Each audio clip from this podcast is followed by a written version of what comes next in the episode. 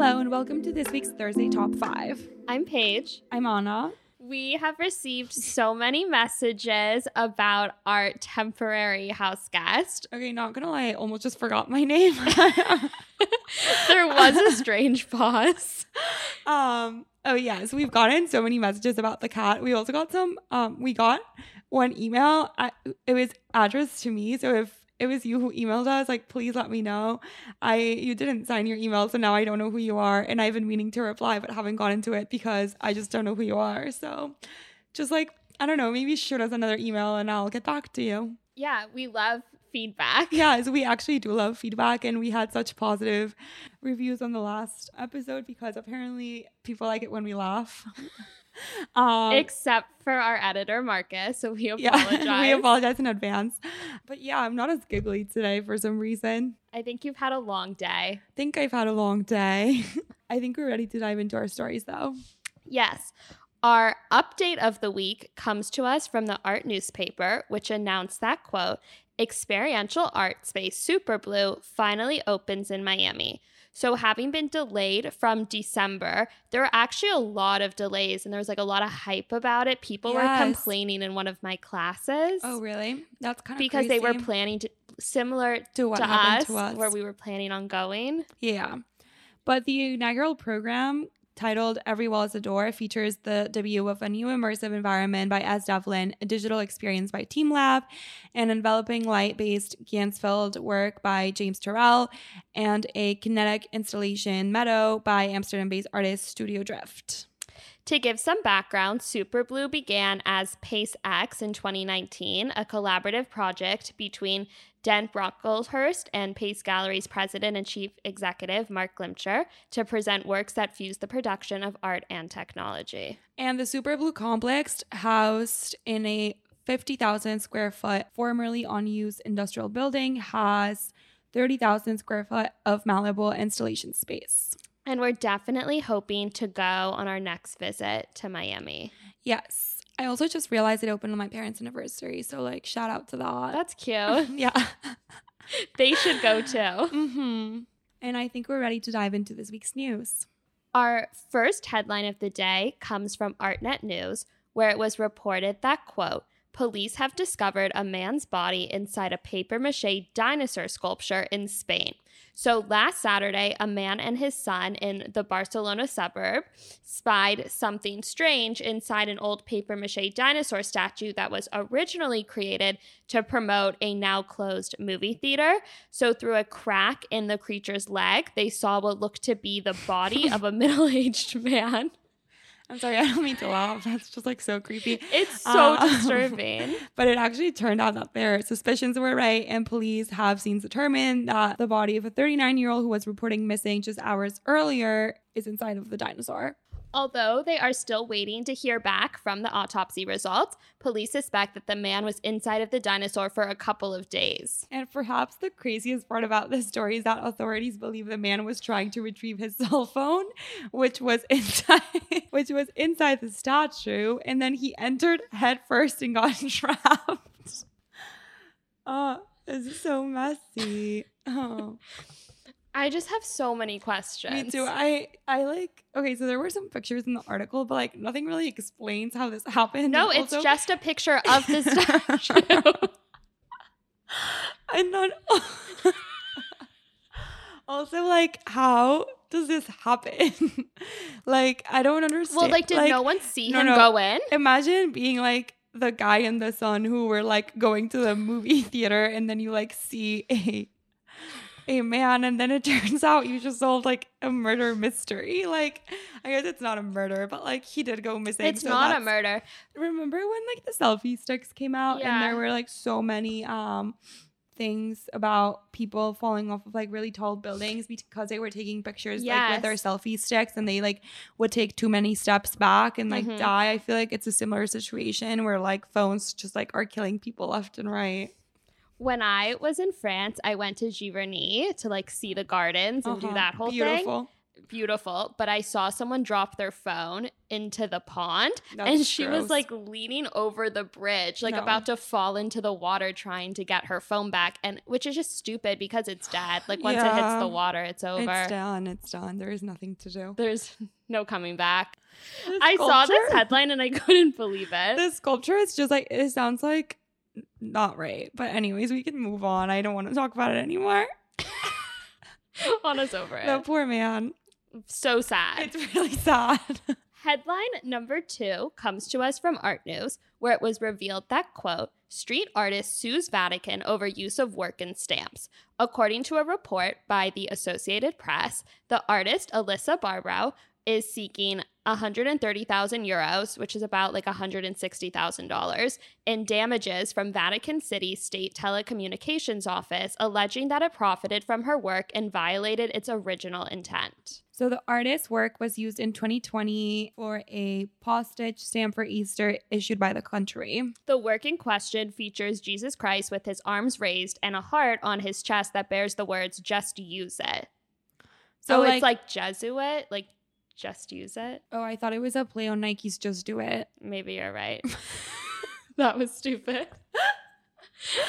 um, but it is part of a series of similar images that Babrow has been creating since 2013. And the artist said that she used or she glued um, this particular work to a bridge near the Vatican in 2019. So maybe someone who like works at the Vatican was walking by and saw it and decided it was cool and appropriated it. And honestly, it's very much like a Banksy um, law- lawsuit in a Yeah. way. And she claims that by using her work to essentially promote the Catholic Church, they have distorted the initial purpose and vision for the work, which she described as an effort to, quote, promote the intelligence and the brain of the heart. Not really sure what that means. Yeah, I'm confused as well. But the Vatican printed 80,000 stamps with the image and offered them for sale at its post office for one euro and 15 cents each. And like Anna just hinted at, the possibility of the lawsuit succeeding is complicated by the recent decision in the Banksy case, which we talked about in a previous episode. Yeah. And I also think um, we might have an update next week because the Banksy case is um, making headlines this week. I think he lost the lawsuit, which is really sad. But uh, not a lot of information has come out yet, so we can't report on it yet, but maybe next week. Maybe next week. Yes. And the European Union Intellectual Property Office ruled against the artist's efforts to trademark his famed image of a monkey also wearing a sandwich board that reads laugh now but one day we'll be in charge. So that's another um like case of Banksy losing. So I don't really see this woman um making any money out of this. Right. And the real issue is that her work was put on public display, and the p- previous rulings Yeah. have argued that if it's on public display, it's allowed to be photographed by the general public and it can be disseminated widely, which is what the Vatican is doing by putting it on their stamp. I don't agree with this. I think this is really messed up. I don't understand how they came up to this conclusion Mhm. Because she did make this image and she came up with it. So why, like, you can photograph a Monet in a museum and then claim that you can use it for everything, but like Monet state won't let you do that. So why is this any different? I agree. And what I also find weird about this is why is the Vatican going around and like snapping pictures and then No, putting it I'm on stamps for their like gift shop? Can like, they- do they, not also have like a so team? many beautiful things that they can take pictures of inside of That the they Vatican? Exactly, that they're like the ceilings. they can literally take pictures of the ceiling that no one else can take pictures of. So like right. I, I'm referring to a Sistine Chapel for those of you who don't know. You cannot take pictures in there. Um, so like why wouldn't they just use that? you can take photos, you just will get yelled at. Yeah, but I took some and I didn't get yelled at, so On brand. I'm winning. Anyways, you, sh- you are usually not allowed to do that. But yeah, I, I don't agree with this at all. I think this is messed up. She deserves compensation for her work. right. And then she's also just receiving no credit for her work. Yeah, there was like nowhere in the stamp did it say it was made Right. by her. So Awful. bad, bad. Our third headline falls under one of our favorite topics, art crime. As reported by ArtNet News, quote, Thieves broke into an English castle and swiped $1.4 million in royal artifacts, including Mary Queen of Scots' rosary. So, this past Friday at England's Arundel Castle, thieves made off with more than 1 million pounds worth of royal artifacts. When police arrived on the scene just a few minutes after the crime, they found the display case disturbed and objects stolen. Um, this is crazy because now they can't even blame it on the same people who um from the Dresden heist since they were all Because arrested. they got captured. But it sounds exactly like their MO. And it's extra sad because the castle had only reopened on May 18 after an extended closure due to COVID. The only positive is that now it's great publicity that they have reopened. I guess, yeah, but now they're one point. But now they're missing things. million dollars short of worth of artifacts. So True. But among the gold and silver items taken were the gold rosary beans that Mary Queen of Scots held at her execution on February 8th, 1587. Other stolen items include several coronation cups given to the royal family and other ceremonial objects. I guess this story is also kind of morbid, but the beads are hollow golden spheres with designs on the outside in black enamel and a drop pearl hang from each arm and foot of the cross, with also a gold figure of the cru- crucifixion in the center. And according to historians, Mary carried the rosary beads with her to the scaffold, after which they were bequeathed to the Countess of Arundel and eventually transferred through descendants to the Duke of Norfolk, where they were kept until now. I feel like there has been so much art crime, which is what we were talking about. And I think a lot of people maybe just had a lot of time in their hands during the pandemic to plan these heists. Well, I also think people sit at home and they like think about what's there, and you see everything closing, You're and you see documentaries. and like security costs have been cut in a lot of places, Yes. unfortunately. I do wonder why they. So the heist happened while the museum was closed. Like it's open, but like it was not during museum hours. I think so. yes. So why did they wait until it reopened? That's an excellent point. I don't know. Just something to put out there. Like, was it an internal like thing? Maybe it was internal. Okay. Anyways, Look at you speculating. should we be art detectives? Maybe. But this also reminds me of a headline I read this week in the arts newspaper, which was about Van Gogh's vase with flowers, which has actually been stolen twice from Cairo's Khalil Museum. I'll link the article in the episode description. Yes. In 2010, the museum closed after a thief used a knife to cut the canvas from its frame during opening hours and only recently reopened last month following an 11 year renovation. So the first time the work was stolen was in 1978. It was then recovered under mysterious circumstances two years later after apparently surfacing in Kuwait and has been at the museum since then. Yes.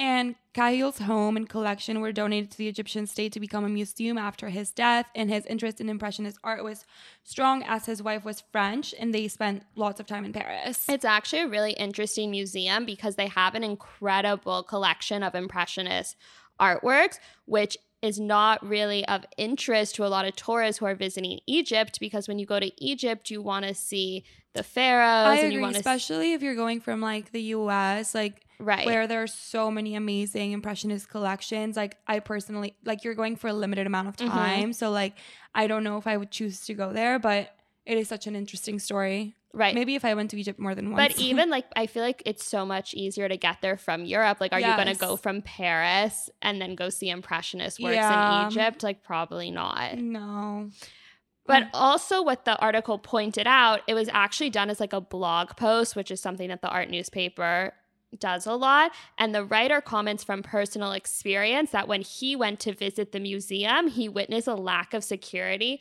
and even mentioned that a group of guards were like huddling together, smoking, like not paying attention at all, and like how easy it could have been for him to take something. so like not to throw anyone under the bus but i once worked at a muse interned at a museum where a bunch of the paintings had been or not a bunch but two of the paintings had been stolen multiple times Mhm. And like there also was a lack of security at that museum it's just like fascinating to watch because it's like they get stolen and they get like restored and then they get stolen again and it's like Mhm. how does it keep happening like Right. you would think after the first time they'd be so careful And like you think with so much going on in the news, like you would yes, yes. really like also you can't really do anything with this like especially now like there is so much provenance research that even if they like if they stole it like they i guess could make a lot of money by selling it to a private like client but then that private client is never going to be able to do anything with it right. like and you can't really have it on display at like a really cool part of your house because No. someone might come visit and like be like, that's stolen. Well, that's what happened. Not stolen, but it's what happened to the Kerry, not Kerry James Marshall, the Jacob Lawrence. oh yes, exactly. where people just walked into Walked the in and apartment they and, were like, oh. oh. exactly. Very interesting. So I think we're ready to move on. Yeah. The fourth headline of the day comes to us from the New York Times, where it was reported that, quote, Charlie Bit My Finger is leaving YouTube after $760,999 NFT sale. The original video of a baby biting his brother's finger has drawn nearly 900 million views on the platform since 2007, but now one bidder owns it as an NFT. The original video features Charlie Davies-Carr, an infant in England, biting the finger of his big brother, Harry Davies-Carr, and then laughing after Harry yells, ow. I feel like everyone has seen the video. But we had to describe it. just in case. The owner will also be able to create a parody of the video featuring Charlie and Harry. So, like, as grown ups, or like more grown up than they were before. How old are they? They can't be that old. I mean, If he was a baby in 2007. I mean, no, like, they could be 18. Wow. like, if they were five, or one of them was five in 2007, like, for sure 18. Do you not know how no, that's just now? no. Paige is that's, giving me a look. that's just wild. Anyways, so yeah, so many um duplicates of the video remain online and they include one that apparently was rebranded by the family uh in anticipation of the auction. So like that kind of defeats the purpose of Mhm. the video, the like original one because like if the family is creating a copy and like just putting it out there then like isn't that just the same? Right. I agree. And NFT, oh my God. NFT buyers are not usually acquiring copyrights, trademarks, or the sole ownership of whatever they purchase.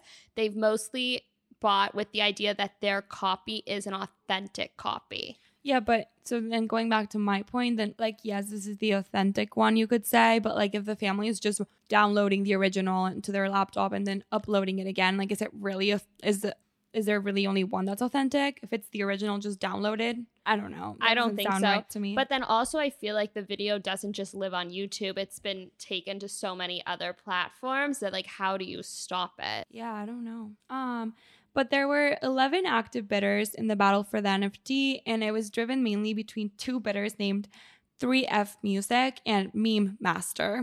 Love that. Mm-hmm. When the bidding ended Sunday, Meme Master was outbid by 3F Music by $45,444. A person with the same name also bought the Disaster Girl meme and NFT, a meme from a photo of Zoe Roth in 2005 looking at a house on fire in her neighborhood, which sold last month at auction for $500,000. So someone is collecting Yeah. these memes. But it's so sad. Like, like I think not to get into it again, but like, how can this be compared to like anything else that's in the market? Like, even a KAWS, which is like commercial art, I is art, you know, Right. as opposed to a meme. Well, it's like, what do you do with the meme? Yeah. Anyways, the impact of the Charlie Bit My Finger video continued to be felt several years after it was first posted, as it was written into Gerber's Spot and a 30 Rock episode.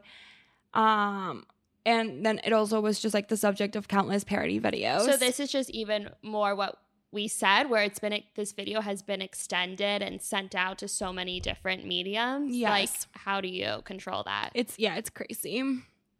But also like we are going to be able to keep on watching the video, so I don't understand how someone spent almost one million dollars on this video. like, video. how do you justify like that? yeah i just i think maybe i don't understand nfts as well as i think i do because like it just like doesn't make sense that someone would spend this much money on something that everyone else can own like yeah okay you can own the authentic copy but like i can also say mine is authentic you Are know? they getting copyrights in this case though? no Because normally they don't. no because the family still has copyrights and that's why they were allowed to upload it and also something that was super interesting about the article the dad was interviewed um, and he talked about he talked about how through the youtube video they were able to make enough money to send all of their kids to private school like through ad money. yes yes like crazy. like for example like the gerber commercial or whatever Right. so like it's insane and then also they have two more kids aside from that and then the mom was able to stop working full time because of how much money they were That's making from this video. It's crazy. So I- wonder, like, I, I don't think they would give up like those profits just to sell it as an NFT. I feel like they're just like selling the authentic copy, but they're still owning like everything But else. they still have it. So who cares if someone's claiming that they have the authentic copy? I know. So weird. Very. Our fifth and final headline comes to us from the Wall Street Journal, where it was reported that, quote, BTS's outfits, Janet Jackson's costumes, why the celebrity auction market is booming. So, Julien's is an auction house located in Beverly Hills, and it's had a mega successful year selling pre worn celebrity clothing, thanks in large part to nostalgia obsessed millennials. I think this is my favorite headline for the day. Just like putting that out there. Not the But- man trapped in a paper mache dinosaur. That one's just like I have so many questions. In 2015, Julien's Auctions in Beverly Hills sold a fuzzy green mohair blend sweater that Kurt Cobain wore on Nirvana's MTV Unplugged episode, and it was sold for $140,000. And then four years later, the stained the stained cardigan was back on the auction block, and that time it sold for over $300,000. And today, Darren Julien, who's the owner of Julien's, which has been around for 18 years, believes that the same sweater could fetch double that amount if sold. Yeah, so like basically the market is just like really booming. Um, other auction houses, including Heritage and Sotheby's, dabble in pop culture items, but Julien's is the rare firm which trades almost entirely in nostalgic celebrity owned relics. And it specializes in things people don't need, but rather things they want, including gu- tour used guitars, furniture from stars' homes, and lots and lots of famous clothes. When I was interning at an auction house, I interned in the photo like photographs department and people would call in just blindly with a photo of a celebrity that they would want to sell and I was like told to send them to Julien's because Sotheby's wasn't selling that type, that type of, of, thing. image. Yeah. It's actually super interesting because now I feel like Sotheby's and Christie's are moving in that direction. Like Sotheby's created the entire like new like science department, but I'm sure they'll sell other things like right. um the big notorious like Mhm. plastic crown and just like things like that that like I don't think would have sold at Sotheby's previously, but I think it like says something about the market that Yeah. Sotheby's is like opening up and Christie's. I agree. Yeah. And it's not as widely opened up as like something that Julien's would sell, but No, Julien's is like a free-for-all. into that. It actually Exactly. is a free for all. Yeah. They sell everything. It's Yes. crazy. But to give a little bit of background, the business was founded four years after someone paid $1.26 million in a landmark 1999 Christie sale to acquire the dress that Marilyn Monroe wore to sing Happy Birthday to John F. Kennedy. And in 2006, Julien sold that same beaded gown for 4.8 million. So that's just another indication of like where the market is heading. Yeah, it's crazy. And for Julien's, the business of auctioning off pop culturally significant clothes, steady through the mid 2010s, has erupted in the past few years thanks to deep pocketed 20 to 40 something, so just millennials. And he said, rich millennials don't want Picasso and Monet. They want pop culture. That's what connects them or what is most appealing to them. And when Julien puts on an auction with a celebrity, as it has done in the past with Janet Jackson and other stars like Ringo Starr and Nancy Sinatra, each item comes from the celebrity's private possession as opposed to a collector. So it's guaranteed authentic. Yes.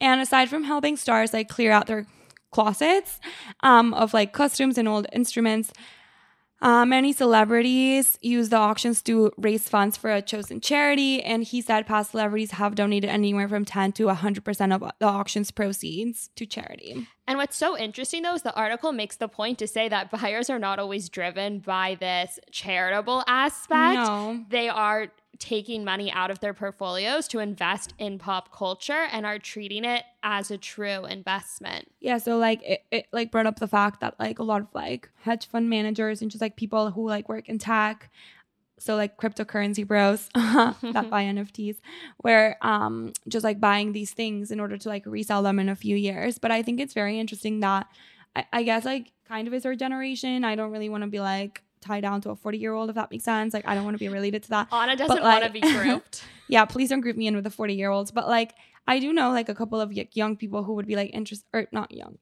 people our age, who would be interested in buying these things, which is very interesting. I personally, I think it's so cool that like these things exist, but I think like they belong in museums. Like, why would you want to have it in your house? Like, this is just like one more example of like, why Yeah. would you want to own something like this? Like, you can't wear it. The Paley Museum, which is like the TV museum, Mhm. their most popular exhibitions and the ones that do the best are the costume exhibits. Yeah. Isn't that interesting? Well, we talked about the Victoria um, Museum in, in in the UK, like when we first started the podcast, Mhm. and how it bought one of Harry Styles' costumes, and how like ev- or sweaters, and now everyone wants to go see the sweater. Right. So it's like very like interesting, and like I think it makes sense. Like we do love pop culture, like we listen to pop culture Yeah. podcasts. Like we talked about it a lot. Sorry, there was hair in my mouth, but it's not from the cat, um, since it's hairless. Haha. The Um, best part of the cat is that it doesn't shed. Yeah. But yeah, I, I don't know. It's very interesting to see that prices for these things are like soaring and that people are actually interested in buying. Yeah, and to meet this soaring demand, there's a full slate of auctions ahead, including one this June dedicated to musical icons. The catalog has already dropped, so if anyone is interested, feel free to go and check that out.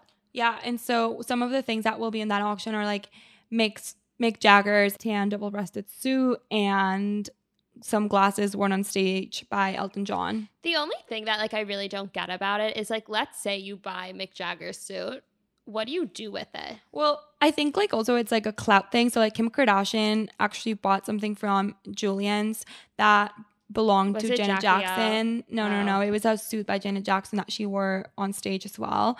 Um, and she like so Mr. Julien does not reveal who buys these things, but oftentimes like really famous people buy really famous people things. Mhm. So like they will reveal it themselves, like Kim Kardashian being like, "Oh yeah, I bought Janet Jackson's thing," um, and like she didn't wear it. She can't wear it. Like some of these things are falling apart. Like why would you want to wear Elton John's glasses that you pay like half a million dollars for? You know? I also think Kim Kardashian buys a lot of it because I have some vague memory of her buying something of Jackie O's. It might have been from I mean, she might have honestly.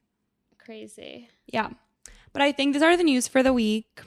Yeah, but before we go, we actually have two emerging news headlines this week. The first one comes to us from Art News, where it was reported that, quote, Mexico City, home of surrealists, Leonora Carrington, to be converted into museum.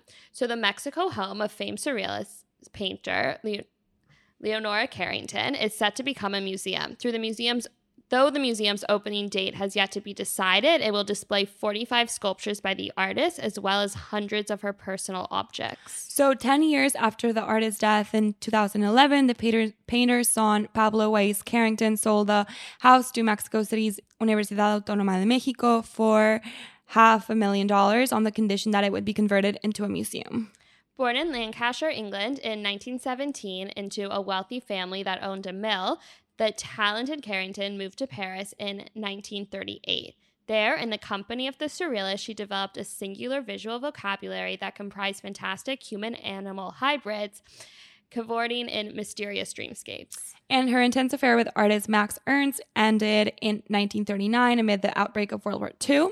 And then she fled to Mexico after marrying the Mexican poet Renato Leduc out of convenience. And then she lived in Mexico City until her death when she was 94 years old.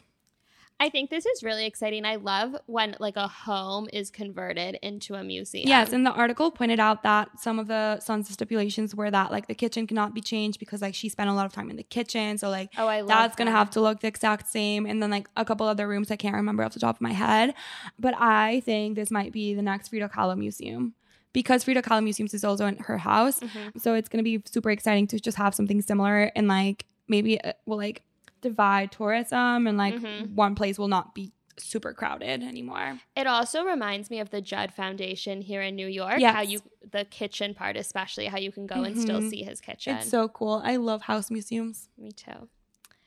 The second emerging news for the day, which is also kind of an update, comes to us from the Telegraph, where it was reported that quote For sale, painting Winston Churchill gave to the man who supplied his trademark cigars. A Winston Churchill painting that the politician gave as a gift to a beer baron who regularly supplied him with hundreds and hundreds of Cuban cigars is being offered by Christie's for a price of around 2 million pounds, which is about 2.8 million dollars. Um, so the cigar shipments were apparently free of charge, which is a pretty sweet deal. And some of you might remember we previously actually discussed this on the podcast last year. Angelina Jolie also sold a Churchill painting that was in her collection. So that's cool. And since the news just broke, we don't have that much information about the sale yet, but we'll definitely be following up on the story. And in general, it's just so exciting to see another Churchill painting coming up for auction. Yeah, I felt like, or like when I first read this headline, I felt like I hadn't really um heard of any Churchill paintings in like such a long time. Mm-hmm. And then it's like Angelina Jolie and now this. And like it's so exciting that it was like given to someone who was like basically conducting legal activities for him. And both paintings had such an incredible story yes. behind them. They're so meaningful. I agree. But yes, this is the episode for the week. We have to go now because we have no AC at the moment because we can't record with the AC on and we're melting off. So we hope you have a great weekend. We're super excited. We're going to the Upper East Side once again and it might rain. So I think we just like need to stop going to the Upper East Side because it rains every time. Yeah, that's it from us. Thank you. Bye.